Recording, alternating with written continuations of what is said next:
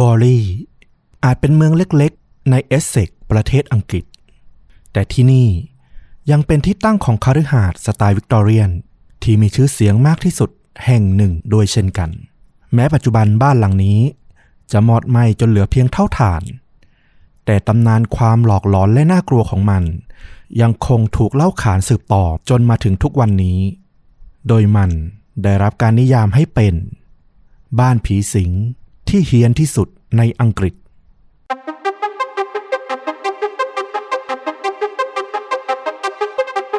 สวัสดีครับ สวัสดีครับ เรื่องจริงยิ่งกว่าหนังพอดแคสต์กลับมาพบคุณผู้ฟังอีกครั้งหนึ่งนะครับ อยู่กับต้อมครับ แล้วก็ฟลุกครับ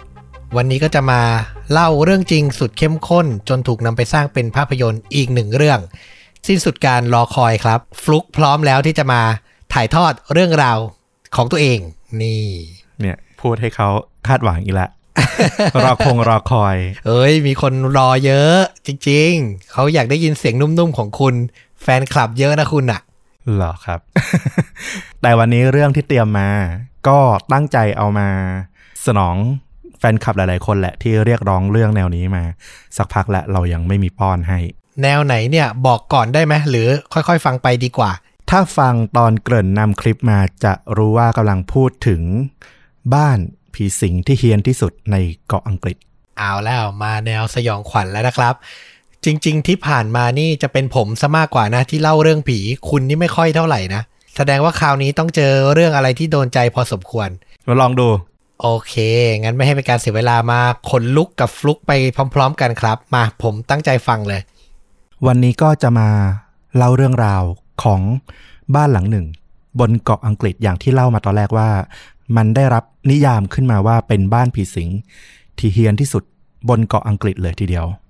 บ้านหลังนี้เนี่ยจะเรียกว่าบ้านโดยตรงเนี่ยเหมือนที่คนอาศัยอยู่ก็ไม่ถูกต้องสัทีเดียว เพราะชื่อของมันจริงๆเนี่ยคือ b o r y Rectory b o r y เนี่ยเป็นลักษณะคล้ายๆ เหมือนตำบลหมู่บ้านหนึ่ง ชื่อบอรีอยู่ในเมืองเอสเซ็กของประเทศอังกฤษ ส่วนคำว่า rectory เนี่ยมันให้ความหมายตรงๆก็คือ ที่พักของสาธุคุณของบาทหลวง ที่ดูแลโบสถ์ในย่านชุมชนนั้น สะกดหน่อยได้ไหมคำนี้ R E C T O R Y เออ เป็นศัพท์ที่เราไม่ค่อยคุ้นเท่าไหร่ ใช่ มันก็เป็นศัพท์คล้ายๆ ศัพท์เหมือนเชิงศาสนาหน่อยก็จะเป็นทางพวกพระเขาใช้ หรือคนที่แบบไปบงไปโบสถ์นับถือคริสต์ก็อาจจะรู้จักคำนี้ แต่ว่าคนทั่วไปอย่างเราเนี่ยอาจก็อาจจะห่างเหินไม่ค่อยคุ้นชินนักอืม ซึ่งหมู่บ้านบอรีเนี่ย จริง ๆ ก็มีประวัติศาสตร์อยู่ยาวนานมาก ต้องเล่าย้อนว่า หมู่บ้านเนี้ยเดิมเนี่ยเป็นหมู่บ้านเก่าแก่มาตั้งแต่ศตวรรษที่ 12 เป็นอย่างน้อยนะ เพราะว่าตัวโบสถ์ที่อยู่ที่หมู่บ้านบอรีเนี่ยเขาบอกว่ามีการก่อสร้างมาตั้งแต่ศตวรรษที่ 12 ส่วนที่เป็นที่พักของพระอธิการ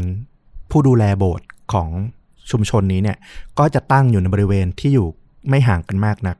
โดยเดิมทีตามที่มีประวัติเนี่ยเขาบอกว่าก่อนหน้าที่จะมีการสร้าง Borley Rectory ที่เป็นที่รู้จักของนักล่าผีทั่วไปเนี่ยเดิมทีพื้นที่ตรงนั้นเนี่ยก็มีการสร้างเป็นที่พักของสาธุคุณเนี่ยมาหลายรุ่นละ แต่ Borley Rectory ที่เป็นที่รู้จักเนี่ยถูกสร้างขึ้นโดยสาธุคุณที่ชื่อว่าเฮนรี่ดอว์สัน เอลลิสบูล ในปี 1862อืมนานแล้วเป็นร้อยปีนะ ใช่ เรื่องราวนี้เกิดขึ้นยาวนานหลายสิบปีหลายร้อยปีเลยทีเดียว โดยพระอธิการเฮลิบูเนี่ยเขาก็ตั้งใจสร้างที่พักใหม่ เป็นสไตล์วิกตอเรียนตามสมัยนิยม บ้านสไตล์วิกตอเรียนเนี่ยถ้าเราดูตามพวกหนังผีสยองขวัญอย่าง Conjuring เนี่ยเราก็จะคุ้นเคยดีอยู่ละเป็นบ้านอารมณ์ประมาณนั้นอืมจะเป็นบ้านก่ออิฐ ถือปูนสองชั้น มีชั้นระเบียง มีจั่วมีอะไรลักษณะประมาณเนี้ยลองเสิร์ชดูก็ได้ แต่ถ้านึกไม่ออกก็คือตามหนังสยองขวัญที่เราเคยเคยดูกันนั่นแหละอืมซึ่งพระอธิการเฮลิบูเนี่ยเขาก็ออกแบบห้องรองรับลูกๆของเขาเนี่ยที่มีหลายคน สามารถอยู่ได้ในบ้านหลังเนี้ยถึง 14 คน โอ้โห จริงๆ เล็กทอรี่อะไรเนี่ย มันก็ไม่ได้แตกต่างจากบ้านคนทั่วไป แต่แค่มันเป็นที่อยู่ของสาธุคุณแค่นั้นเองก็เลยใช้คำนี้ถูกไหม ใช่ นึกอารมณ์เหมือนผู้ว่าราชการจังหวัดมีจวนอะแต่จวนมันก็ไม่ได้แตกต่างจากบ้านคนปกติหรอกประมาณนั้น และสาธุคุณศาสนาคริสต์นิกายเนี้ยก็คือมีลูกมีครอบครัวได้เนาะใช่ก็มีครอบครัวตามปกติ อืมโบสถ์ของบอรี่เนี่ย เป็นโบสถ์ที่ดูแลชุมชน หมู่บ้านรายรอบเนี่ยมากถึง3หมู่บ้าน ตั้งแต่โบราณนะทำให้พื้นที่ตรงบริเวณโบสถ์แล้วก็เร c ทอรี่ของบอรี่เนี่ยเป็นพื้นที่ที่ผ่านการทำพิธีรวมถึงการฝังศพของชาวบ้านบอรี่เนี่ยมายาวนานหลายร้อยปีละ ในปัจจุบันเนี่ยเกริ่นถึงผู้ชายคนหนึ่งเขาชื่อรัสเซลโอ เขาเป็นคนที่ก่อตั้งกลุ่มนักล่าผีในเอสเซ็กซ์ขึ้นมาชื่อว่า e s s e x Ghost Hunter เขาก็เล่า ประสบการณ์ของเขาเกี่ยวกับบอรี่เร c ทอรี่เนี่ยว่าตอนที่เขาอายุ 17 ปี ซึ่งเรื่องเนี่ยเกิดขึ้นเมื่อราวๆประมาณ 20 กว่าปีก่อน เขาเนี่ยเคยจัดทริปกับเพื่อน เพื่อเดินทางไปท้าพิสูจน์ผีที่บอรี่เร c ทอรี่นี่แหละ โดยวันนั้นเนี่ยมีคุณลุงของคุณรัสเซลเนี่ยเขาทำหน้าที่ขับรถให้ ตอนที่เขานั่งไปในรถเนี่ย พอมันยิ่งใกล้ตัวสถานที่นี้มากขึ้นเท่าไหร่เนี่ย เขาก็ยิ่งรู้สึก แบบเย็นยะเยือกอะขนลุกขึ้นมาแบบไม่รู้ตัวอืมแล้วพอถึงที่ซากอาคารของบอ d ี l เ c ทอรี่เนี่ย ตัวรัสเซลเขาก็ได้แต่นั่งก้มหน้าตัวสั่น พร้อมกับขอร้องให้คุณลุงเนี่ย รีบขับรถออกมาจากบริเวณนั้น เพื่อนๆแล้วก็คุณลุงก็งุนงงนะว่าเกิดอะไรขึ้น พอขับรถออกมาจากบริเวณของเ e ทอรี่ได้เนี่ย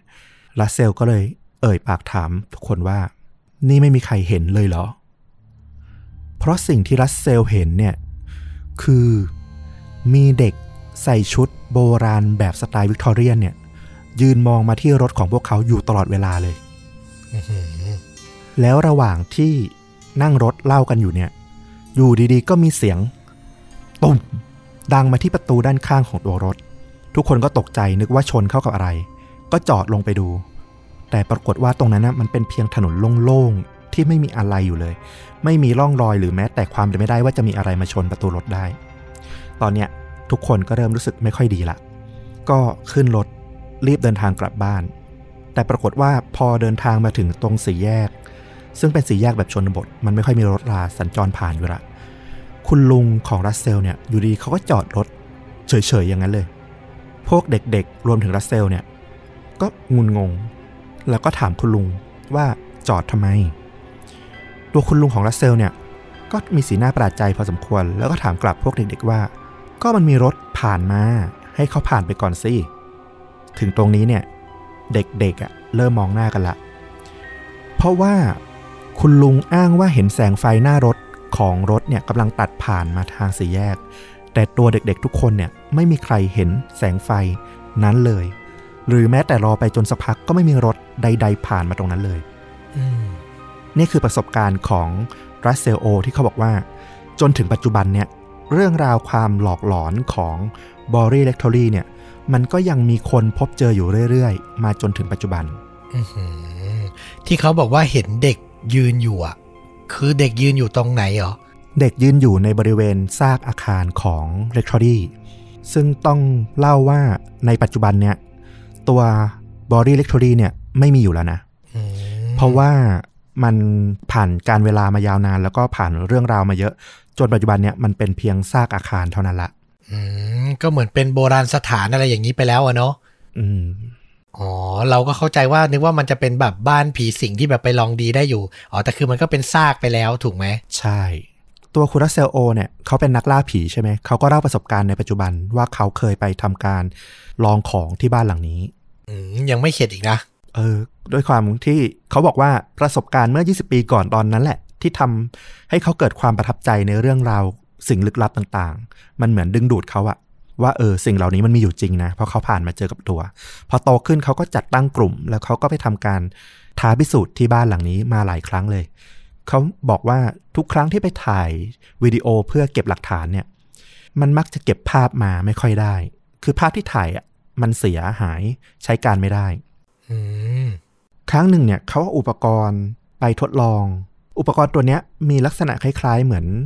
ผีถ้วยแก้วอะแต่ว่าเป็นอุปกรณ์อิเล็กทรอนิกส์ ถ้าวิญญาณจะตอบว่าใช่เนี่ย อุปกรณ์ตัวเนี้ยจะเปลี่ยนจากสัญญาณไฟเป็นสีแดง และถ้าตอบว่าไม่ใช่เนี่ย สัญญาณไฟเนี่ยมันจะเปลี่ยนเป็นสีส้ม ซึ่งเขาบอกว่าเขาตอบคุยกับวิญญาณของบ้านหลังเนี้ยมาหลายครั้ง อืมแล้วฟุตเทจจากการ ถามตอบพวกเนี้ยซึ่งเขาตั้งใจจะเอามาตัดต่อแล้วก็เอามาเผยแพร่เนี่ย มันไม่เคยสามารถบันทึกกลับมาได้เลย หมายความว่าเขาบันทึกไปแล้ว แต่ไฟล์เสียหาย ใช่เมื่อกลับเอามาเปิดที่บ้านที่จะทำการตัดต่อเนี่ย ปรากฏว่าไฟล์เสียหายหมด อืมเขาบอกว่าสตาฟแล้วก็ทีมงานของเขาเนี่ย ตอนที่อยู่ที่ลานจอดรถบริเวณของตัวบ้านเนี่ย ทั้งทั้งที่ตรงนั้นมันไม่มีใครอยู่เลยนะ พวกเขาเนี่ยมักจะโดนเศษหิน ปาใส่ หรือไม่ก็ได้ยินเสียงหินเนี่ยตกลงมากระทบพื้นแล้วก็กลิ้งอะไรอย่างเงี้ยประมาณเนี้ยโดยพวกเขาเนี่ยมักจะเห็นใครสักคนน่ะอยู่ตรงบริเวณห่างตาอยู่เสมอ แต่พอหันกลับไปเพื่อมองหาว่าใครเป็นคนคว้างหินเนี่ย ที่ตรงนั้นก็มักจะกลับเป็นที่ว่างเปล่า อยู่ตลอดเวลาอืมคำถามที่รัสเซลโอ มักจะถามวิญญาณเนี่ย ก็มาจากตำนานที่เป็นจุดกำเนิดของบอรี่เล c ทอรี่เนี่ยแหละ โดยคำถามเนี่ยก็คือเธอตายได้ยังไง วิญญาณผู้หญิงตนเนี้ยก็จะตอบตามเรื่องราวของตำนาน ที่สรุปได้ว่า ตอนที่โบสถ์หรืออาคารบ้านพักเนี่ยได้ถูกสร้างขึ้นใหม่เนี่ย พวกชาวบ้านได้จับเอาเธอไปขังไว้ในห้อง แล้วก็ก่ออิฐขึ้นรอบๆตัวเธอ แล้วก็ปล่อยให้เธอตายอยู่ในบ้านหลังนั้นอืมฝั่งทั้งเป็นอย่างเงี้ยเหรอ ใช่ คราวนี้ตำนานที่มันเกี่ยวข้องกับเรื่องเนี้ยมันคืออะไรทำไมมันถึงทำให้รัสเซลโอต้องถามคำถามนี้กับดวงวิญญาณนั้น ตามประวัติของตำนานที่เกิดขึ้นบริเวณนี้เนี่ย มันมีเรื่องเล่ามาตั้งแต่ยุคที่ระบุเวลาไม่ได้เลย บอกว่าบริเวณเนี้ยเคยมีโบสถ์นิกายเมเดดิกทีน เป็นนิกายหนึ่งนะของศาสนาคริสต์สร้างขึ้นมาประมาณยุคเอ่อ1360 กว่า เรื่องเล่าก็คือ มีนักบวชของโบสถ์นิกายนี้เนี่ยไปมีความสัมพันธ์ชู้สาวกับแม่ชีของนิกายคอนแวนที่อยู่ไม่ห่างกันนัก หลังจากที่ชาวบ้านไปร่วงรู้เรื่องราวความสัมพันธ์เนี้ยจนเฉาโชว์ขึ้นมา ตัวนักบวชก็ถูกชาวบ้านจับประหารชีวิต เพราะมันเป็นความผิดทางศาสนาที่ร้ายแรง ส่วนด้านแม่ชีเองเนี่ยก็ถูกจับฝังทั้งเป็นอยู่ในบริเวณอาคารของนิกายคอนแวนนั้นๆ จนเป็นที่มาของตำนานที่ เล่ากันไปเมื่อกี้เนี่ยอืมแต่ต้องบอกก่อนว่าในด้านของทางวิชาการน่ะนักประวัติศาสตร์ นักโบราณคดีเนี่ยเขาก็ตีตกเรื่องตำนานนี้ออกไปนะเขาบอกว่าจริง ๆ มันไม่มีพื้นฐานทางประวัติศาสตร์ ที่รองรับความถูกต้องของเนื้อหานี้ แล้วเขาก็ค่อนข้างเชื่อว่าตำนานของแม่ชีที่ถูกฝังทั้งเป็นเนี่ยมันน่าจะเป็นเพียงนิทานของพวกเด็กๆ ที่อาศัยอยู่ที่บอรี่เล c ทอรี่นี้ เพราะว่าสถานที่บรรยากาศรวมถึงตัวบ้านแล้วก็ชนบทของอังกฤษในยุคนั้นเนี่ย มันชวนให้มีเรื่องผีๆเข้ามาเกี่ยวข้อง แต่ว่าอย่างที่ว่ามา ถ้าไม่นับเรื่องตำนานที่ไม่มีประวัติศาสตร์รองรับเนี่ย แต่เหตุการณ์ประหลาดต่างๆ มันก็ยังคงเกิดขึ้นที่บอรี่เล c ทอรี่รวมถึงบริเวณรอบๆ หมู่บ้านนี้บ่อยครั้งอืมมันมีการบันทึกพบเจอ เหตุการณ์ต่างๆ ที่บอรี่เนี่ยตั้งแต่ปี 1819 โดยบันทึกที่เกี่ยวข้องกับการพบผีแม่ชีเนี่ยเกิดขึ้นครั้งแรกในปี 1836 นั่นก่อนที่สาธุคนเฮนรี่บูจะมาก่อสร้างบ้านขึ้นอีกหลัง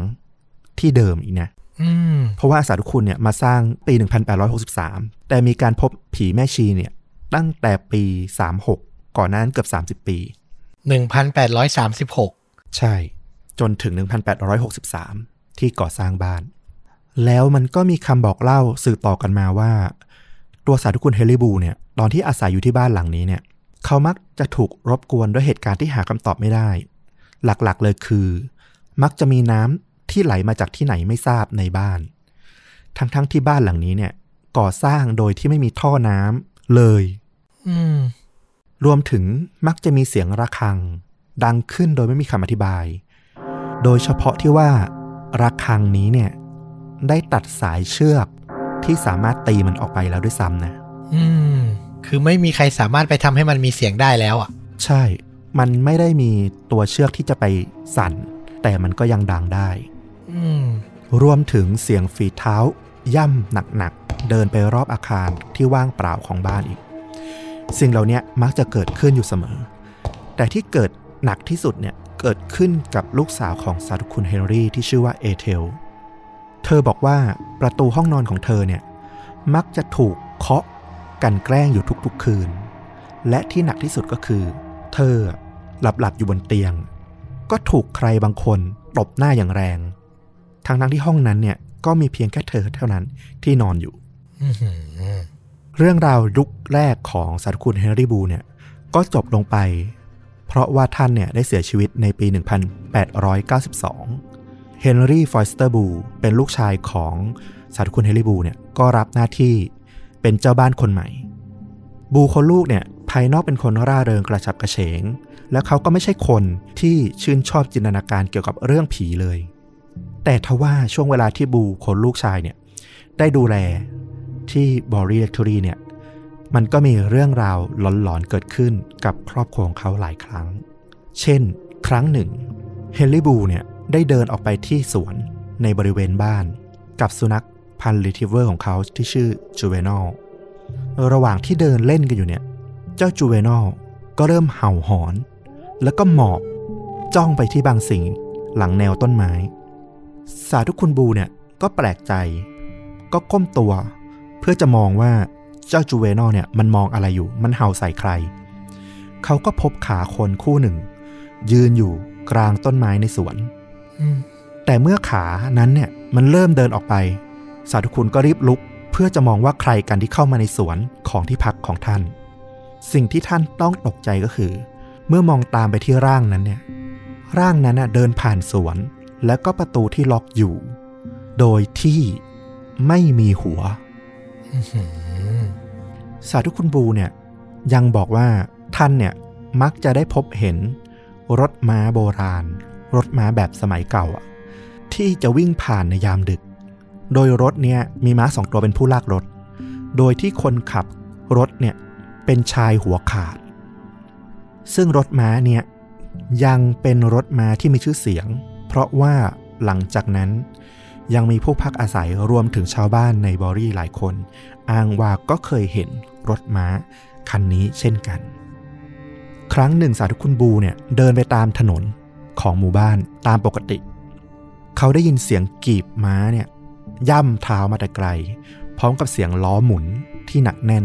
บนถนนที่อยู่ด้านหลังเขา เขาจึงทำการรีบหลบไปข้างทางเพื่อให้รถม้าเนี่ยได้ผ่านไป แต่สิ่งที่เกิดขึ้นก็คือ ถนนทั้งเส้นนั้นว่างเปล่า แต่เสียงของรถม้าเนี่ยมันยังคงอยู่ แล้วก็ค่อยๆ วิ่งผ่านหน้าของสาธุคุณบูเนี่ยไปห่างออกไปเรื่อยๆ ทางทั้งที่มันไม่มีอะไรอยู่เลยคนลุกทั้งสองเหตุการณ์เลย คือ นึกภาพอ่าเอาตรงพุ่มไม้ก่อน เรามองตามสายตาสุนัขอะเราก้มลงมาแล้วเรามองแล้วเห็นขาใช่ป่ะใช่ แล้วพอเดินเดินเดินเดินผ่านพุ่มไม้ไปปุ๊บแล้วเรามองทั้งร่างแล้วไม่มีหัวอะอืมอื้อหือ และรถม้าเนี่ย เราได้ยินเสียงอะแล้วคือเสียงมันค่อยๆ ไล่หลังมาจากเบาๆ ดังดังดังมา แล้วพอเราหันไปมันไม่มีอะไรอยู่อะอื้อหือจินตนาการตามแล้วขนลุกเลยแล้วนึกถึงสภาพแบบชนบทอังกฤษเนาะที่มันไม่มีความเจริญ มันไม่มีแบบไฟหรือแบบเทคโนโลยีอะไรที่มันทำให้แบบสว่างนักอะบรรยากาศยามค่ำคืนก็จะเปลี่ยวเหงาอะไรเงี้ย อืม28 กรกฎาคมปี 1900 เอเทลซึ่งตอนนี้เนี่ยโตแล้วนะเอเทลแล้วก็เฟรดาซึ่งเป็นพี่สาวน้องสาวของอสาธุคุณบูในปัจจุบันเนี่ยซึ่งตอนนี้ก็เป็นวัยสาวละเล่าว่าพวกเธอเนี่ยกลับมาที่โบสถ์หลังจากไปร่วมเทศกาลฤดูร้อนของหมู่บ้าน โดยเดินผ่านสวนของบ้านไป เธอเห็นร่างของผู้หญิง ที่ยืนผสานมือคล้ายกับการสวดมนต์ในโบสถ์แต่ผู้หญิงคนนี้ แต่งกายด้วยชุดสีดำทั้งชุด คล้ายกับชุดแม่ชี ผู้หญิงคนเนี้ยเริ่มเดิน ซึ่งพวกเธอทั้งสองคนน่ะอ้างว่า มันจะเรียกว่าเดินเสียทีเดียวก็ไม่ได้ มันเหมือนเธอลอยผ่านไปมามากกว่าอืมเธอทั้งสองคนจับจ้องไปที่ร่างเนี้ย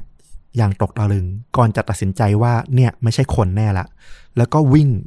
อย่างหวาดผวาเข้าไปในบ้าน เอลซี่พี่สาวของทั้งคู่เนี่ย พอได้ฟังเรื่องราวเนี่ย ก็ตวาดมาว่ามันเป็นเรื่องไร้สาระ เดี๋ยวฉันจะไปพูดกับมันให้รู้เรื่อง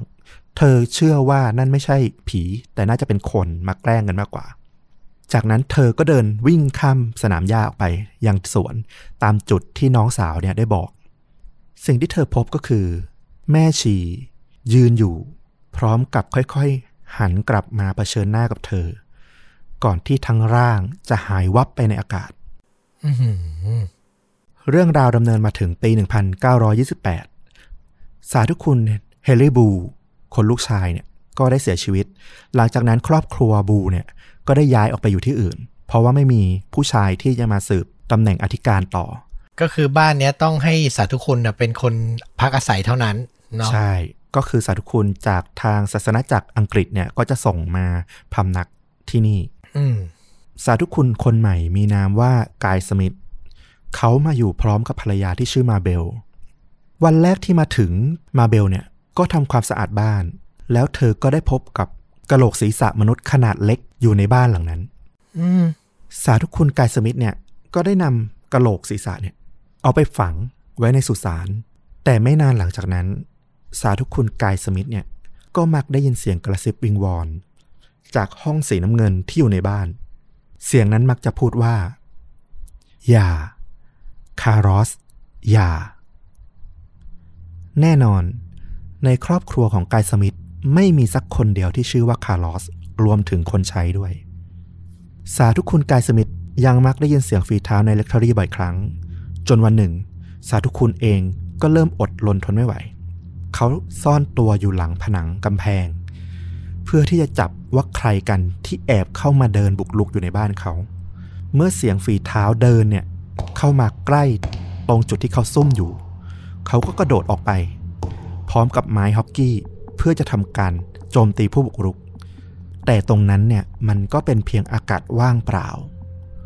แล้วใครล่ะ ที่เดินมาจนถึงเมื่อกี้นี้อืมซึ่งหลังจากเหตุการณ์ที่เกิดขึ้นกับสาธุคุณกายสมิธเนี่ย ท่านก็เลยได้เขียนจดหมายไปยังหนังสือพิมพ์ Daily Miller ของอังกฤษ เพื่อให้นักข่าว มาทำการพิสูจน์ ในฤดูร้อนปี 1929 เนี่ย นักข่าวของ Daily Miller ที่ชื่อ V.C. Wall ก็ได้มาเยือนที่ Body Rectory ตามคำเชิญของกายสมิธเขากับช่างภาพเนี่ยไปยืนรอที่สวนด้านหลังของ Rectory เพื่อสังเกตปรากฏการประหลาด ว่าจะเจออะไรบ้างตามที่บอกว่าในสวนเนี่ยเจอทั้งผีแม่ชี ผีหัวขาด หรือแม้กระทั่งรถม้าผี แต่ ระหว่างที่วอลเนี่ยยืนสังเกตการณ์อยู่ มันก็ไม่มีอะไรเกิดขึ้นตามที่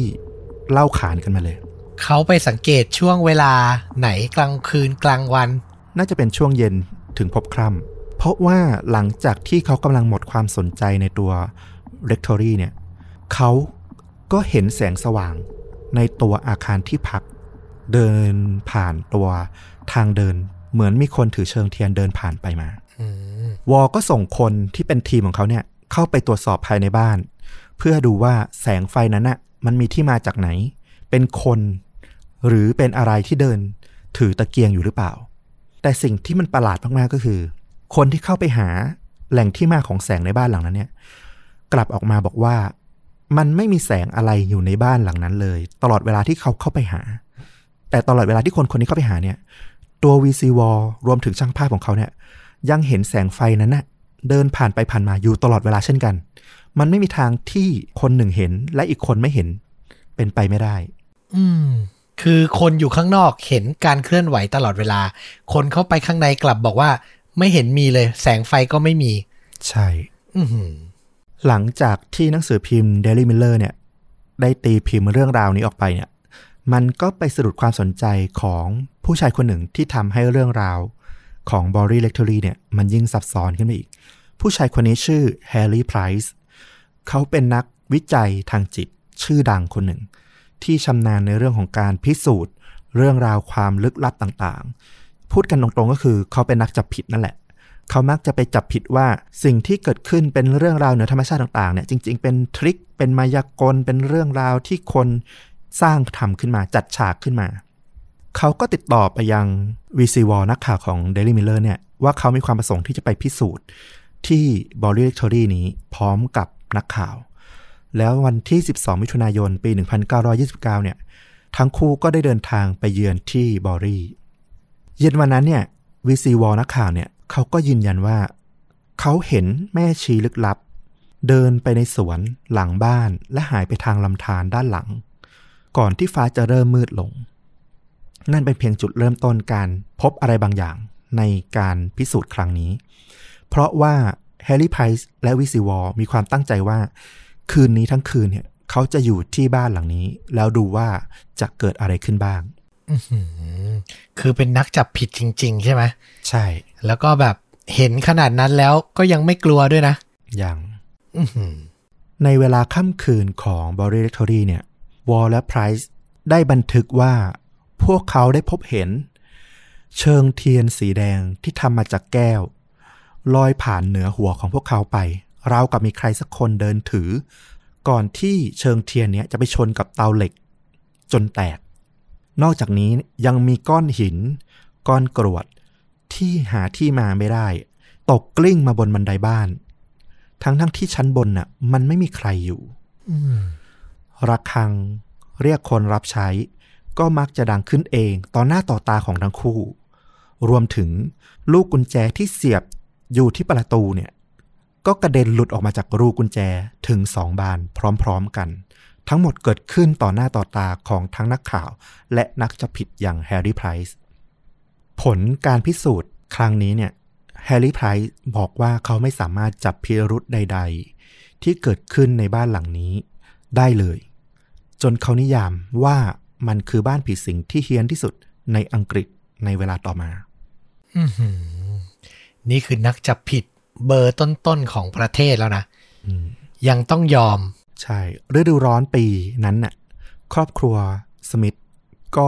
ทนไม่ไหวแล้วก็ได้ย้ายออกไปพำนักอยู่ที่อื่น จนกระทั่งถึงเดือนตุลาคมปี 1930 บอรี่เล็กทอรี่ก็ได้พระอธิการคนใหม่มาพำนักอยู่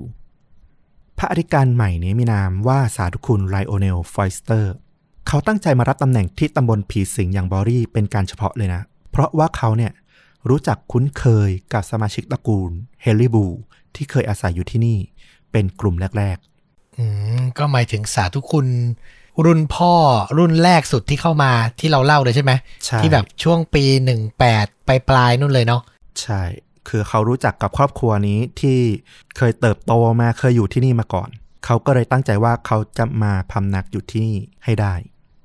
สาธุคุณไลโอเนลเนี่ยก็มาอาศัยพร้อมภรรยาที่ชื่อว่ามาริแอนซึ่งอายุน้อยกว่าเขาหลายปี รวมถึงลูกสาวบุญธรรม ติดมาด้วยอีกหนึ่งคน ชื่อว่าแอดิเลตเด็กคนเนี้ยวัยเพียงสามขวบเท่านั้นอืมครอบครัวฟอยสเตอร์เองเนี่ย ตัวภรรยามาริแอนเนี่ย ก็มักจะ เจอเหตุการณ์แปลกๆ เกิดขึ้นรอบๆตัวเธออยู่เสมอ ไม่ว่าจะเป็นเครื่องครัว เครื่องใช้ในบ้านมักจะหายไป ในขณะที่สิ่งของที่พวกเขาไม่เคยเห็น ไม่เคยรู้จักไม่ได้เป็นเจ้าของมาก่อน ก็มักจะปรากฏขึ้นอยู่ในบ้านอย่างหาสาเหตุไม่ได้วันหนึ่งมาริแอน ถอดนาฬิกา ข้อมือออกเพื่อที่จะล้างมือ แล้วก็วางไว้ข้างๆ ระหว่างที่หันไปล้างมือแล้วหันกลับมาจะหยิบนาฬิกามาสวม ปรากฏว่า สายรัดนาฬิกากลับหายไป เหลือทิ้งไว้แต่เพียง ตัวเรือนนาฬิกาเท่านั้นอืมทั้งๆทที่มันผ่านไปเพียงชั่ววินาทีเท่านั้น วัตถุต่างๆ มักจะถูกโยนใส่หรือเฉียวผ่านคู่สามีภรรยาฟรอยสเตอร์บ่อยๆ ครั้งหนึ่งมาริแอน ถูกแรงที่มองไม่เห็นเนี่ยผลักกระชากจนเธอเป็นบาดแผล แล้วก็สลบไป เธอยังถูกเวียงออกจากเตียงหลายครั้งในยามค่ำคืน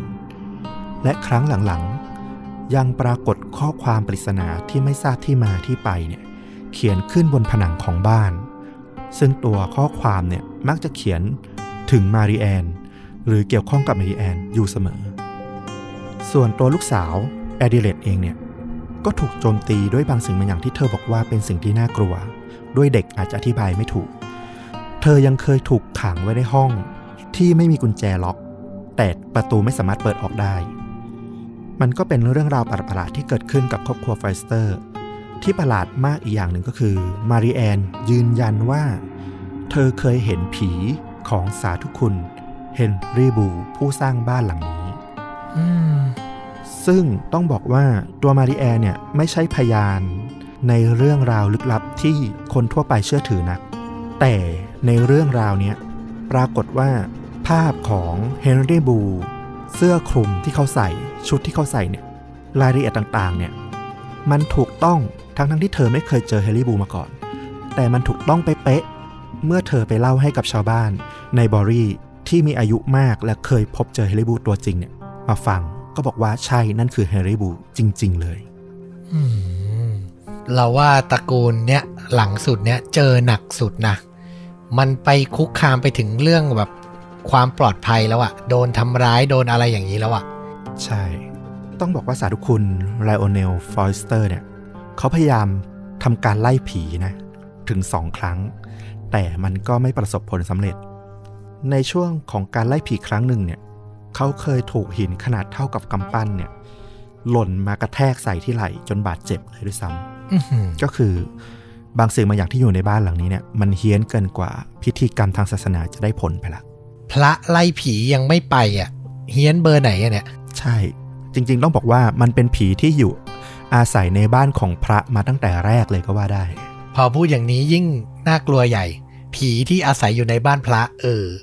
นอกจากคำให้การของครอบครัวไฟสเตอร์เนี่ย ถ้าบางคนอาจจะไม่เชื่อบอกว่า อ้าว ก็เชื่ออยู่แล้วอาจจะเข้าใจผิดหรือสร้างเรื่องขึ้นมา ยังมีปากคำจากพยานภายนอกที่มาเยี่ยมเยือนที่บ้านหลังนี้ในตอนที่ฟอยสเตอร์อาศัยอยู่เนี่ยหลายคน อาทิเช่นเลดี้ไวท์เฮาส์ซึ่งเป็นเพื่อนของฟอยสเตอร์ เธอมากับหลานชายของเธอที่ชื่อว่าริชาร์ดวันที่ 14 ธันวาคม 1931 ไลโอเนล มาริแอน แล้วก็ริชาร์ดเนี่ยกำลังอยู่ด้วยกัน ปรากฏว่ามีแก้วใสบางๆเนี่ยหล่นมาจากกลางอากาศที่ว่างเปล่าเนี่ย หล่นมาที่เท้าของริชาร์ดโดยหาสาเหตุไม่ได้ หาคำอธิบายอะไรไม่ได้ ส่วนเลดี้ไวท์เฮาส์เองเนี่ย ก็อยู่กับครอบครัวฟอยสเตอร์ ในตอนที่เกิดเหตุไฟไหม้อย่างผิดธรรมชาติ ในจุดที่ไฟไหม้ไม่มีคนอยู่ตรงนั้น และทุกคนอยู่ห่างเกินกว่าที่จะไปจุดได้เลดี้ไวท์เฮาส์ยังสังเกตว่ามีหินเหล็กไฟที่ใช้จุดไฟเนี่ย หล่นมาจากกลางอากาศอีกแล้วมันไม่มีจุดที่มันจะหล่นออกมาได้ แต่มันก็ร่วงลงมาที่พื้น อืม เหมือนมันมาจากอีกมิติหนึ่งอะไรอย่างนี้เลยเหรอ ใช่ถ้าสังเกตที่ฟังมาเรื่อยๆ เนี่ย มันจะมีเหตุการณ์ประมาณนี้หลายครั้ง ทั้งก้อนหินก้อนกรวด รวมถึงวัตถุที่เป็นแก้ว จนถึงอันนี้เป็นหินเหล็กไฟเนี่ย หลายๆ อย่างมันลอยมากลางอากาศ เหมือนอยู่ดีก็โผล่ขึ้นมาฟอยสเตอร์เนี่ยอาศัยอยู่ที่ rectory แห่งนี้เนี่ยจนถึงเดือนตุลาคมปี 1935 ก่อนที่จะต้องย้ายออกไป ด้วยสาเหตุที่ว่า สาธุคุณไลโอเนลเนี่ยเกิดมีอาการโรคข้ออักเสบรุนแรง ศาสนจักรเนี่ยหลังจากที่เรื่องราวมันผ่านมาหลายสาธุคุณหลายพระอธิการหลายรุ่นมาก ก็เลยตัดสินใจที่จะไม่ส่งพระอธิการเนี่ยให้มาพำนักที่ rectory แห่งนี้อีกละ แล้วก็ตัดสินใจที่จะขายที่พักแห่งนี้ออกไป ในระหว่างที่ยังหาผู้ซื้อไม่ได้เนี่ยแฮร์รี่ไพรส์นักจิตวิทยาคนดังคนเดิมอีกละ เขาก็ยังคงสนใจเกี่ยวกับบ้านหลังนี้อยู่ คนที่เคยมาสังเกตการณ์ทั้งคืนนะนะ ใช่ เขาก็ยังติดตามเรื่องราวลึกลับของ Borley Rectory แห่งนี้อยู่เสมอ พอเขาสบโอกาสว่าตอนนี้ไม่มีใครเป็นเจ้าบ้านและพำนักอยู่ เขาจึงขอทำการเช่าบ้านหลังนี้ พร้อมกับลงประกาศในหนังสือพิมพ์ The Times เมื่อวันที่ 25 พฤษภาคม 1937 มีเนื้อหาว่า บ้านผีสิง ใครที่กล้าพิสูจน์อย่างไร้อคติ จะได้รับเชิญให้เข้าร่วมเป็นผู้สังเกตการณ์ในการพิสูจน์บ้านผีสิง ทั้งกลางวันและกลางคืน เป็นเวลาหนึ่งปีอืมหลังจากคัดเลือกแฮร์รี่ไพรส์ก็ได้อาสาสมัครจำนวน 48 คน มีทั้งนักเรียน วิศวกร แพทย์ นักศึกษามหาวิทยาลัย แล้วก็ทหาร ทั้งหมดอาศัยอยู่ในบ้านแห่งนี้ เป็นเวลาหนึ่งปี และบันทึกสิ่งที่พวกเขาพบเจอตลอดเวลาหนึ่งปี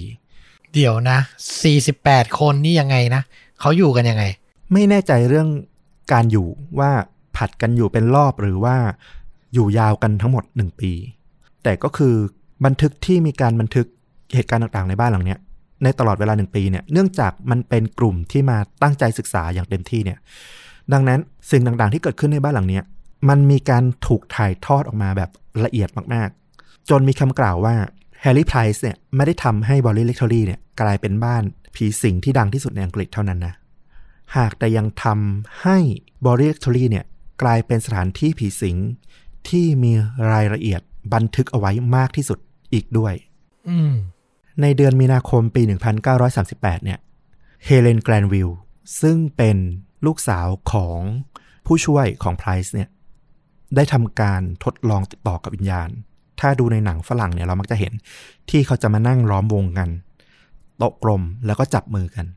ลักษณะคล้าย ๆ การเข้าส่งอืมเรียกวิญญาณมา โดยไพรส์เนี่ยได้รายงานว่า ตัวเฮเรนเนี่ยได้ติดต่อกับวิญญาณได้สองดวง ดวงแรกเนี่ย อ้างว่าเป็นแม่ชีที่ชื่อมารีแรงเร มารีบอกว่าตัวเองเป็นแม่ชีชาวฝรั่งเศส ที่ได้หันหลังให้กับศาสนาจักรของตัวเอง เพื่อเดินทางมาอยู่อังกฤษ และแต่งงานกับสมาชิกในครอบครัวของผู้ปกครองหมู่บ้านวอลบอรีในช่วงศตวรรษที่ 17 เธอบอกว่าเธอถูกสังหารในอาคารเก่าแก่บนที่ตั้งของเลคทอรี่แห่งนี้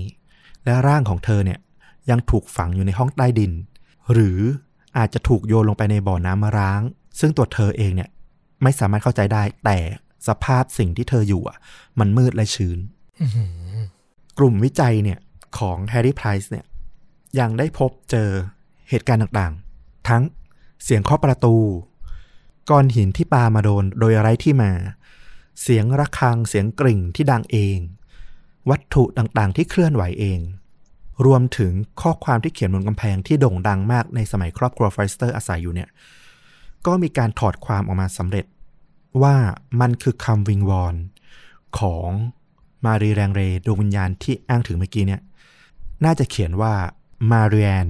ช่วยฉันออกไปทีอืม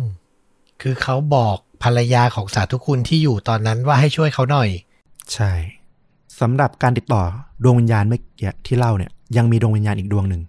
อ้างว่าตัวเองชื่อซูเนกอามูเรสเขาได้ให้ข้อมูลที่สำคัญหนึ่งอย่างขึ้นมาว่า เขาจะจุดไฟเผาเรกทอรี่แห่งเนี้ยในเวลา 9 โมง หรือ 3 ทุ่ม ในคืนวันที่ 27 มีนาคม ปี 1938 แล้วเขาดวงวิญญาณเนี้ยก็ยังอ้างอีกว่า และเมื่ออาคารนี้เนี่ยมันมอดไหม้จนหมด เมื่อนั้นแหละ กระดูกของผู้ถูกฆ่าจะถูกเปิดเผยขึ้นมาฤดูใบไม้ร่วงในปี 1938 เนี่ย อาคารแห่งเนี้ย ก็ถูกขายต่อไปยังชายคนหนึ่งชื่อ W.H. Gregson และในเที่ยงคืนของวันที่ 27 กุมภาพันธ์ 1939 เกรกสันก็บังเอิญไปชนตะเกียงน้ำมันที่โถงทางเดิน จนไฟลุกลาม เผาบอรี่เล็กทอรี่ จนเหลือเพียงซากอือหือผิดจากคำทำนายที่ผีอมูเลสได้บอกเอาไว้เนี่ย เพียง 11 เดือนเป๊ะๆเลย เพราะว่าผีบอกว่าจะเผาในวันที่ 27 มีนาคม 1938 แต่บ้านหลังนี้ไหม้ในวันที่ 27 กุมภาพันธ์ 1939อืมซึ่งมันก็มีข้อสงสัยอยู่เหมือนกัน เพราะว่าหลายปีต่อมาลูกชายของเกรกสันก็อ้างว่าเกรกสันนั่นแหละที่เป็นคนจุดไฟเผาเอง เพราะว่าเขาซื้อบ้านหลังนี้มาที่ราคา 500 ปอนด์แต่เขาจะได้เงินประกันมากถึง 10,000 ปอนด์เลยทีเดียวจากเหตุไฟไหม้ครั้งนี้อือหือแต่เท่าที่อ่านมาก็รู้สึกว่าสุดท้ายบริษัทประกันเนี่ยก็สรุป การสืบสวนว่ามันเป็นการไฟไหม้ที่เกิดจากความจงใจ จึงน่าจะไม่ได้ได้เงินประกันตรงนี้ไปอ๋ออันนี้ก็ยังเป็นที่ถกเถียงหรือว่าเป็นบทสรุปแล้วว่าเขาจงใจ น่าจะเป็นข้อถกเถียงไม่ชัดเจนมากกว่า เพราะว่าตัวเกรกสันก็คงยืนยันแหละว่าเขาไม่ได้ตั้งใจ แต่เขาเป็นคนชนเอ่อตะเกียงน้ำมันจนไฟไหม้จริงอืมๆแต่ก็คนรอบตัวก็อาจจะเชื่อได้ว่า ก็เป็นความจงใจได้ เขาอาจจะเคยได้ยินเรื่องราวการทำนายของผีอ m มูเลสมาก่อนว่าจะมีเหตุไฟไหม้ในวันนี้วันนี้วันนี้ แล้วเขาเลยจงใจมาซื้อบ้านหลังนี้เพื่อเผาหรือเปล่า อันนี้ก็ไม่รู้เหมือนกันอืมในเดือนสิงหาคมปี 1943 แฮร์รี่ไพรส์คนเดิมเนี่ย ก็กลับมาที่ซากอาคารหลังนี้ ขุดค้นไปที่ห้องใต้ดินของบ้าน ซึ่งตอนเนี้ยพังยับเยินไปละ แฮร์รี่ไพรส์บอกว่าเขาได้พบเจอกระดูกสองชิ้น ซึ่งเขาเองเนี่ยเชื่อว่าเป็นหญิงสาว ภายหลังเนี่ยกระดูกทั้งสองชิ้นนี่ได้ถูกนำไปฝังในแบบคริสเตียนที่สุสานลิสตันเหตุที่ต้องไปฝังที่อื่น เพราะว่าชาวบ้านในบอรี่เนี่ยปฏิเสธที่จะอนุญาตให้มีพิธีฝังศพเกิดขึ้น เพราะพวกเขาเชื่อว่ากระดูกที่พบนั่นน่ะมันไม่ใช่กระดูกคน เป็นเพียงกระดูกของหมูเท่านั้น อืมคือชาวบ้านไม่เชื่อว่าตำนานที่เล่ากันมาจะเป็นจุดจริง ตำนานที่บอกว่าสาวชาวฝรั่งเศสมาอาศัยอยู่ที่นี่แล้วก็โดน แล้วถูกฝังทั้งเป็นใช่ อืม หลังจากที่แฮร์รี่ไพรส์เสียชีวิตไปในปี 1948 เรื่องราวมันก็กลับมาซับซ้อนขึ้น ตรงที่ว่ามีนักข่าวของ Daily Mail เนี่ย ชื่อว่าชา l สตันเขาบอกว่า เขาเคยไปร่วมสังเกตการณ์ที่ Borley Rectory เนี่ย พร้อมกับแฮร์รี่ไพรส์ ในช่วงปี 1929-1930 ประมาณนี้ เขาบอกว่าระหว่างที่เดินสำรวจบ้านเนี่ย เขาถูกกรวดปาใส่มาที่ศีรษะ เขาอ้างว่าเขาจับได้ว่า ในกระเป๋าเสื้อของไพรส์เนี่ย มันเต็มไปด้วยหินขนาดต่างๆ ซ่อนอยู่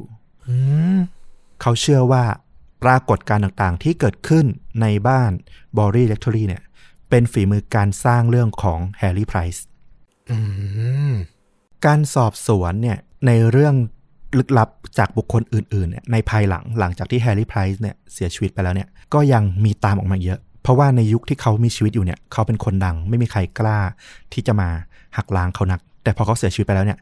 คนที่อยู่ฝั่งตรงข้ามคนที่เป็นแอนตี้แฟนคนที่ไม่เชื่อเขาตั้งแต่แรกเนี่ยก็เริ่มออกมาสอบสวนแล้วก็ให้ความเห็นไปอีกทางหนึ่งออกมามากขึ้น การสืบสวนเนี่ยบอกว่าในตอนที่ครอบครัวฟอยสเตอร์เนี่ยอาศัยอยู่สาธุคุณไลโอเนลเนี่ย ปรากฏการณ์ต่างๆ ที่ครอบครัวฟอยสเตอร์ได้พบเนี่ยมาจากการกระทำโดยจะรู้ตัวหรือไม่ก็ตามของมาริแอน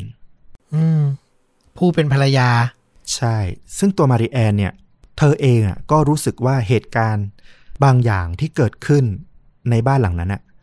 มันเป็นปรากฏการณ์ที่ถูกสร้างขึ้น โดยสามีของเธอ ร่วมมือกับหนึ่งในนักวิจัยทางจิต คือก็ซัดกันไปซัดกันมา แต่ทั้งหมดทั้งมวลก็อ้างว่าเป็นฝีมือคนกันหมดเลย อืแต่เหตุการณ์ที่มันดูช็อกมากที่สุดในเรื่องนี้เนี่ย ในท้ายหลังเนี่ย ก็มีคำสารภาพของมาริแอนออกมาเหมือนกันว่า เธอไปมีความสัมพันธ์ชู้สาวกับเจ้าของที่พัก ที่ชื่อแฟรงค์เพเรสและเธอก็เลยใช้คำอธิบายเหนือธรรมชาติต่างๆ ที่เกิดขึ้นเนี่ย เพื่อปกปิดความสัมพันธ์ เฉาโฉของเธอ ยังไง เหมือนกับว่า เวลาที่เธอไปหาชูรักอะไรเงี้ย เธอก็จะอ้างว่ามีปรากฏการณ์นู้นนี้เกิดขึ้น และเธอก็เป็นประจักษ์พยานสิ่งที่เกิดขึ้นนั้น เพียงลำพังอะไรอย่างประมาณเนี้ยเพื่อเบี่ยงเบนความสนใจให้คนไปสนใจที่ตัวปรากฏการณ์มากกว่า ความเป็นจริงที่ว่าเธออยู่ที่ไหน เวลาไหนอืมนอกจากนี้เนี่ย ในคำเห็นต่างอีกข้อมูลหนึ่งเนี่ย มาจากคนที่ชื่อว่าลุยส์เมยอริง เขาเป็นคนที่เคยอาศัยอยู่ที่บอรี่เ r คทอรี่แห่งนี้เนี่ยในช่วงปี 1918 ช่วงที่สาธุคุณเฮรี่บูคนลูกชายเนี่ยเริ่มมาดูแลละ เขามาให้การกับทางสนักข่าว BBC ในภายหลังว่า เขาเนี่ยเป็นหนึ่งในผู้สมรู้ร่วมคิด โดยเขาบอกว่าเฮนรี่บูลเนี่ยร่วมมือกับลูกๆของพวกเขา แล้วก็พวกคนใช้ ที่สร้างสถานการณ์เรื่องเหนือธรรมชาติขึ้นมาใน Rectory แห่งนี้ เป้าประสงค์ก็คือ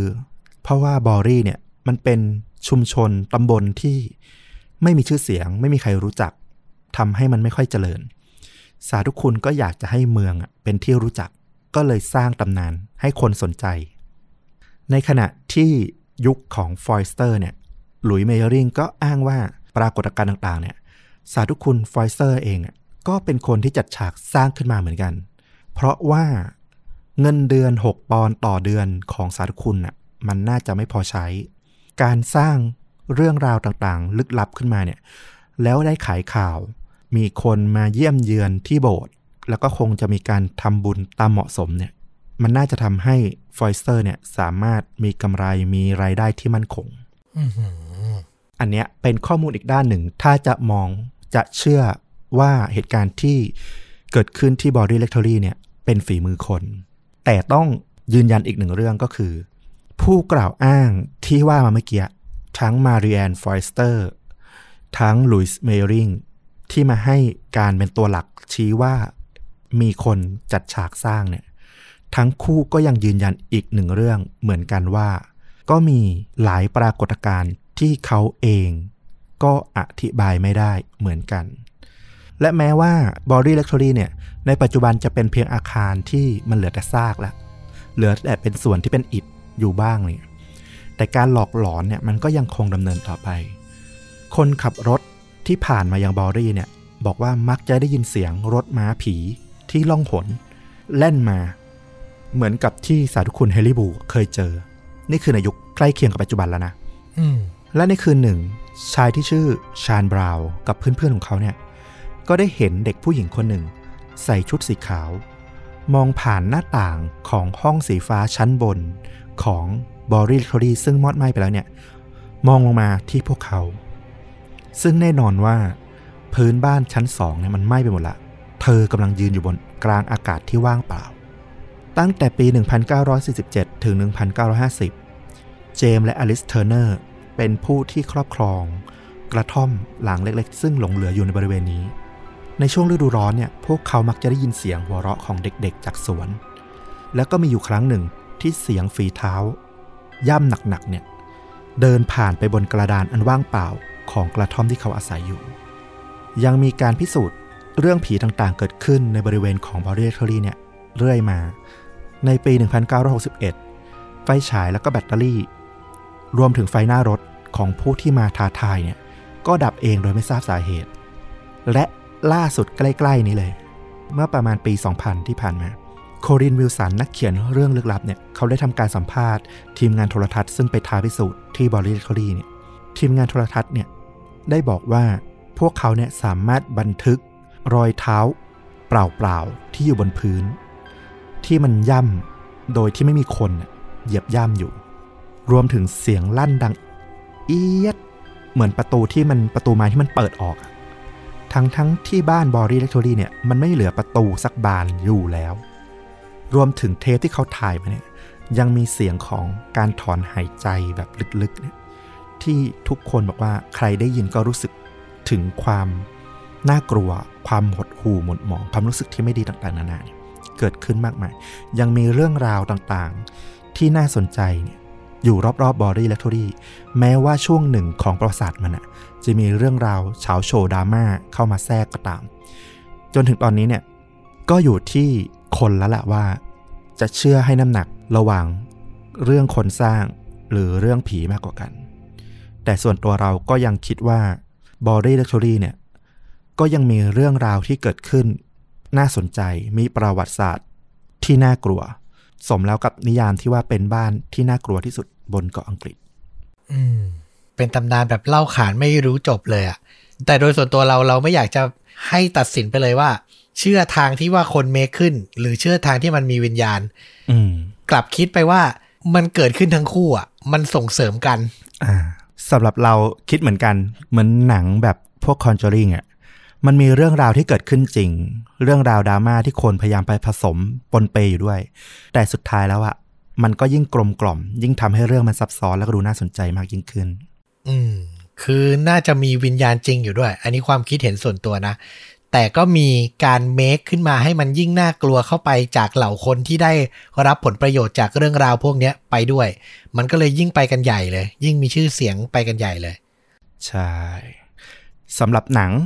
ก็ค่อนข้างตรงตัวเลย คือชื่อเรื่องว่า b o r y Lectory ถูกสร้างมาติดต่อกันหลาย ๆ ปีเลยนะ เอาแค่ใกล้ ๆ เนี่ย ก็มีทั้ง ปี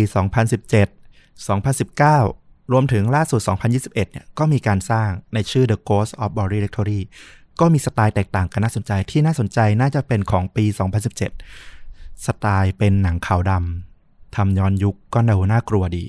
ส่วนสไตล์ของปี 2021 เนี่ยน่าจะเป็นแนวดราม่าจับไปเรื่องของตระกูลฟอยสเตอร์ ซึ่งมันมีทั้ง เรื่องราวอย่างที่บอกเมื่อกี้เลย ทั้งเรื่องจริงผสมเรื่องซับซ้อนที่เป็นฝีมือคน ซึ่งก็น่ากลัวทั้งคู่อืมแต่สำหรับใครที่น่าจะหาดูเรื่องหนังเรื่องนี้ลำบาก เพราะเราก็เข้าใจว่ามันเป็นหนัง น่าจะฝั่งอังกฤษ ซึ่งมันไม่ค่อยมีเข้ามาที่บ้านเราเท่าไหร่อยู่ละก็มีเรื่องราวที่หาชมง่ายๆใน Netflix เร็วๆนี้เพิ่งเข้ามา ชื่อเรื่องว่า Fear Street มีออกมา 3 ภาคพร้อมกัน โดยแบ่งเป็นปี 3 ปีอะเนาะ แต่ละยุค ซึ่งเรื่องราวเนี่ยมันก็ใกล้เคียงกับตำนาน ที่เกิดขึ้นที่บอรี่เล็กสตอรี่เรื่องราวของชาวบ้านที่ทำความผิดบาปต่อแม่ชีหรือหญิงสาวผู้บริสุทธิ์อะไรอย่างเงี้ยจนเกิดเป็นอาถรรพ์ที่ครอบครองหมู่บ้านนี้มาอย่างยาวนานลองไปรับชมกันได้ใน Netflix เนาะFear Street trilogy เลยนะ ใช่ trilogy เลยไปดูได้สนุกดีเหมือนกัน อืมโอเค งั้นก็เดี๋ยวจะพยายามค้นหา trailer ของภาพยนตร์ที่พูดถึงไปแล้วก็จะแปะไว้ที่ top comment ให้ได้มากที่สุดเหมือนเดิมนะครับอ่าเผื่อใครสนใจเรื่องไหนก็จะได้ไปหารับชมกัน ดีมันหลอนๆแบบเย็นๆดีมันไม่ได้แบบมาให้เห็นเป็นตัวเป็นตนชัดเจนใช่แต่เป็นอีกสไตล์หนึ่งเป็นสไตล์แบบ Urban Legend เป็นเรื่องเล่าเป็นตำนานของเมือง ประมาณนี้เนาะแล้วก็ชวนวิเคราะห์ได้ด้วยว่ามันจะจริงหรือหลอกเป็นคนหรือเป็นผีกันแน่นะครับโอเค นี่ก็คือเรื่องจริงยิ่งกว่าหนังจากฟลุกก็ฝากเหมือนเดิม กดไลค์ กดแชร์ กด Subscribe Facebook YouTube b l o g i t Spotify ชวนดูดะได้เหมือนเดิม โดยเฉพาะ Facebook กับ b l o g i t ช่วงนี้จะอัปเดตบ่อยนะ มีบทความสั้นๆ ให้ได้อ่านกันเป็นทั้งเรื่องจริงยิ่งกว่าหนัง แล้วก็ค่าจริงยิ่งกว่าหนังเลย นะครับ ก็ฝากไว้ด้วยทุกช่องทางเลย แล้วก็กลับมาพบกับเรื่องจริงยิ่งกว่าหนัง และค่าจริงยิ่งกว่าหนังพอดแคสต์ได้ใหม่ ทุกวันจันทร์และวันพฤหัสสองทุ่มตรง วันนี้ลาไปก่อนสวัสดีครับ สวัสดีครับ